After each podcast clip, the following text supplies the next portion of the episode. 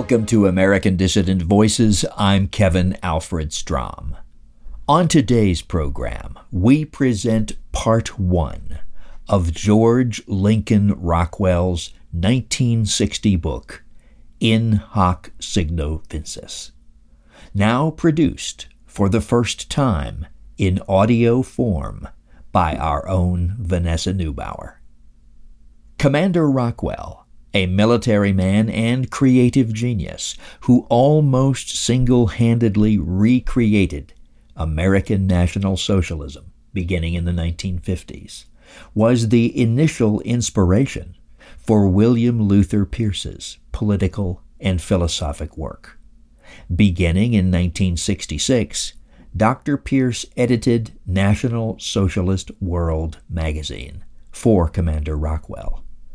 In this piece, which we'll continue next week, Rockwell passionately issues a clarion call for not only an awakening of whites to their peril, but for a literal reconquest of this earth by our race. These are the words of George Lincoln Rockwell, read by Vanessa Neubauer. Listen. In Hoc Signo Vinces by George Lincoln Rockwell. Long lasting success in any human endeavor is never the result of blind luck. The achievement of a clearly defined goal, whether it be the act of walking from point X to point Y, the building of a house, or the organization of a business, is always the product of three things. 1 the intellectual ability to perceive the problem involved, the opposition which must be expected, and the best way to overcome that opposition to reach the goal. 2. The will and determination to do whatever may be necessary to reach the desired goal, regardless of opposition. 3. The physical means, strength, and courage to enforce and carry out the plan or fight conceived by the mind and determined by the will. If any of these three elements be lacking on one's purpose, Failure is the inevitable, predictable result. A man who is too stupid to understand the various factors involved in trying to walk from point X to point Y, where the path between is a jungle infested with snakes, dangerous carnivores, and fever, and who fails to arm himself with weapons and maps, medicine, and other equipment, will never arrive at Y no matter how dogged his determination or how mighty his muscles. Another man attempting the same journey, though he clearly perceives the dangers and prepares for them, and though he be mighty of muscle, will yet fail to reach Y if he is so irresolute and weak of will that he does not persevere at the struggle and ruthlessly use whatever force might be necessary to crush and destroy the forces opposing him. And a third man who has the intellect to perceive the dangers and to prepare for them, and the will and determination to fight his way through even with the most utmost heroism, but who is frail of body and so physically weak that he cannot carry out the commands of his mind and his will, cannot but succumb to the stronger adversaries he will meet. It is with civilizations as it is with the struggles of individual men. Dozens of great civilizations have perished because of failure in one or more of these three elements necessary in the struggle for survival. Savage societies usually perish, not so much from lack of vigorous will or lack of physical strength, as from lack of ability to perceive the real situation. Drowning in superstition and stumbling in the darkness of ignorance, they are overwhelmed by the physical forces of violent natural occurrences, catastrophes, and diseases which more civilized societies have learned to overcome. On the other hand, civilizations, for all their intellectual achievements and sciences, perish most often because of failure of the will, the diminishing of the savage and ruthless drive for survival and dominance which originally created society. They become humanitarian, selfish, and soft. They become physically weak and dependent on paid armies and police to do their fighting. The fighting spirit of honor and self sacrifice and heroism of their ancestors gives way to a growing love of ease and luxury, and cowardice masquerading as humanitarianism. When a civilization reaches this effete stage in its decay, only a very rare historical occurrence can halt the final collapse of the society as the decadence grows daily more apparent. Only when the dying society still has enough life energy to produce a spiritual giant, a godlike throwback to the ancient heroism of its people, who was able to shock and drive the civilization out of its natural historical night of sleep and death, in spite of the suicidal opposition of the dying peoples who long only for peace and the slumber of death, can a society once again rise for a while? Western Aryan civilization passed the historical point of no return on its journey into limbo during the 19th century, as was duly noted by Spengler, Chamberlain, and others. Were it not for the unbelievable, miraculous arrival of Adolf Hitler at the last possible moment, the only bearable course for an intelligent, perceptive, and sensitive man surrounded by a disgusting and suicide bent civilization would have been resigned enjoyment of such momentary pleasures as provided escape from the soul crushing reality of a Judaized, cannibalized, and boobized civilization rushing headlong back to the jungle in the name of humanitarianism. But the appearance in history of Adolf Hitler is evidence that there still remains in white Western civilization a sufficient spark of self sacrificing creative vigor to permit, perhaps, another thousand years or so of survival for the white man. This infinitely precious spark will remain just that, however, and quickly fade into darkness, so long as the tiny elite minority of humanity with the wit to see what Hitler did is too selfish, cowardly, and short sighted to apply the lessons of history before it is too late forever, and fan the spark Hitler gave us into the roaring flame of creative civilization founded by our courageous ancestors. So far, the fearful punishment meted out to Adolf Hitler's fighting heroes of civilization by Jewish forces of decay and destruction has so unnerved and terrified the world that even those able to see and understand the peril to humanity and the way to salvation as shown by Adolf Hitler are so pitifully attached to their lives and liberties and comforts that they dare not pick up the sacred spark of white survival and fan it with their own life's breath, which it must soon have, or go out forever. Aryan white humanity is on the precipice of darkness and oblivion. Strewn on the crags in the eternal blackness below are the bones of other know it all pompous civilizations, which were doubtless unable to imagine their own demise at the very time when they were surrounded by the outward power and magnificence of empire.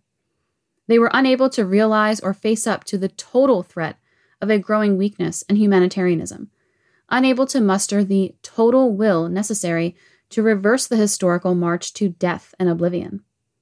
They were too lazy and selfish, greedy and cowardly to heed the tiny few who have been burned, crucified, stoned, fed to the lions, or handed the cup of hemlock. If there is any history a thousand years hence, and any people able to study it, they will marvel in disbelief most of all at the stubborn refusal of the white man to use his overwhelming strength, his knowledge, and the providential gift of Adolf Hitler's leadership to save himself from the most incredible and cringing slavery at the hands of a relatively tiny gang of disgusting, pathologically unbalanced, physically weak and cowardly, arrogant, tyrannical Jews. Our problems today are not American problems, British problems, French, German, or European or African problems.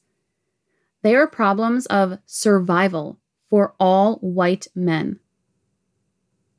What, in the name of the most elementary reason, is the difference between whether Bartholomew Buckingham is born near the Thames, Hans Schmidt on the Rhine, Pierre Dubois on the Seine, Per Olofsson in Stockholm, Eric Erasmus in Durban, Joe Doakes in Podunk, or John Smith in Auckland, New Zealand, compared to the question of shall there be any more Bartholomews, Hanses, Pierres, Pers, Erics, Joes, or Johns?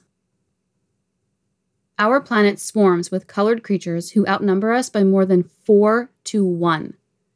And in all of our nations, these inferior beings, we are told, are our equals, able to vote away our money, our liberties, our lives, and our honor.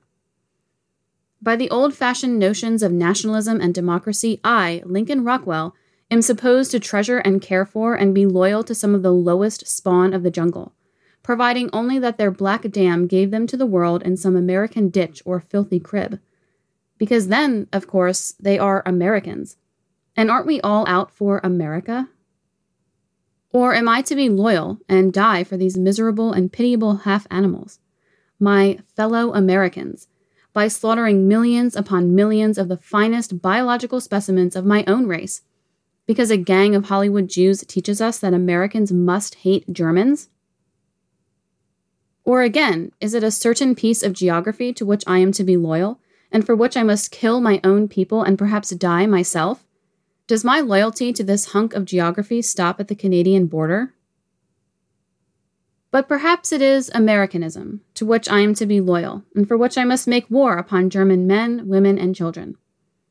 When I examine what they tell me is Americanism, however, I find that it consists primarily in being willing to submit meekly to Jewish direction of my culture, government, religion, entertainment, and even my sex life.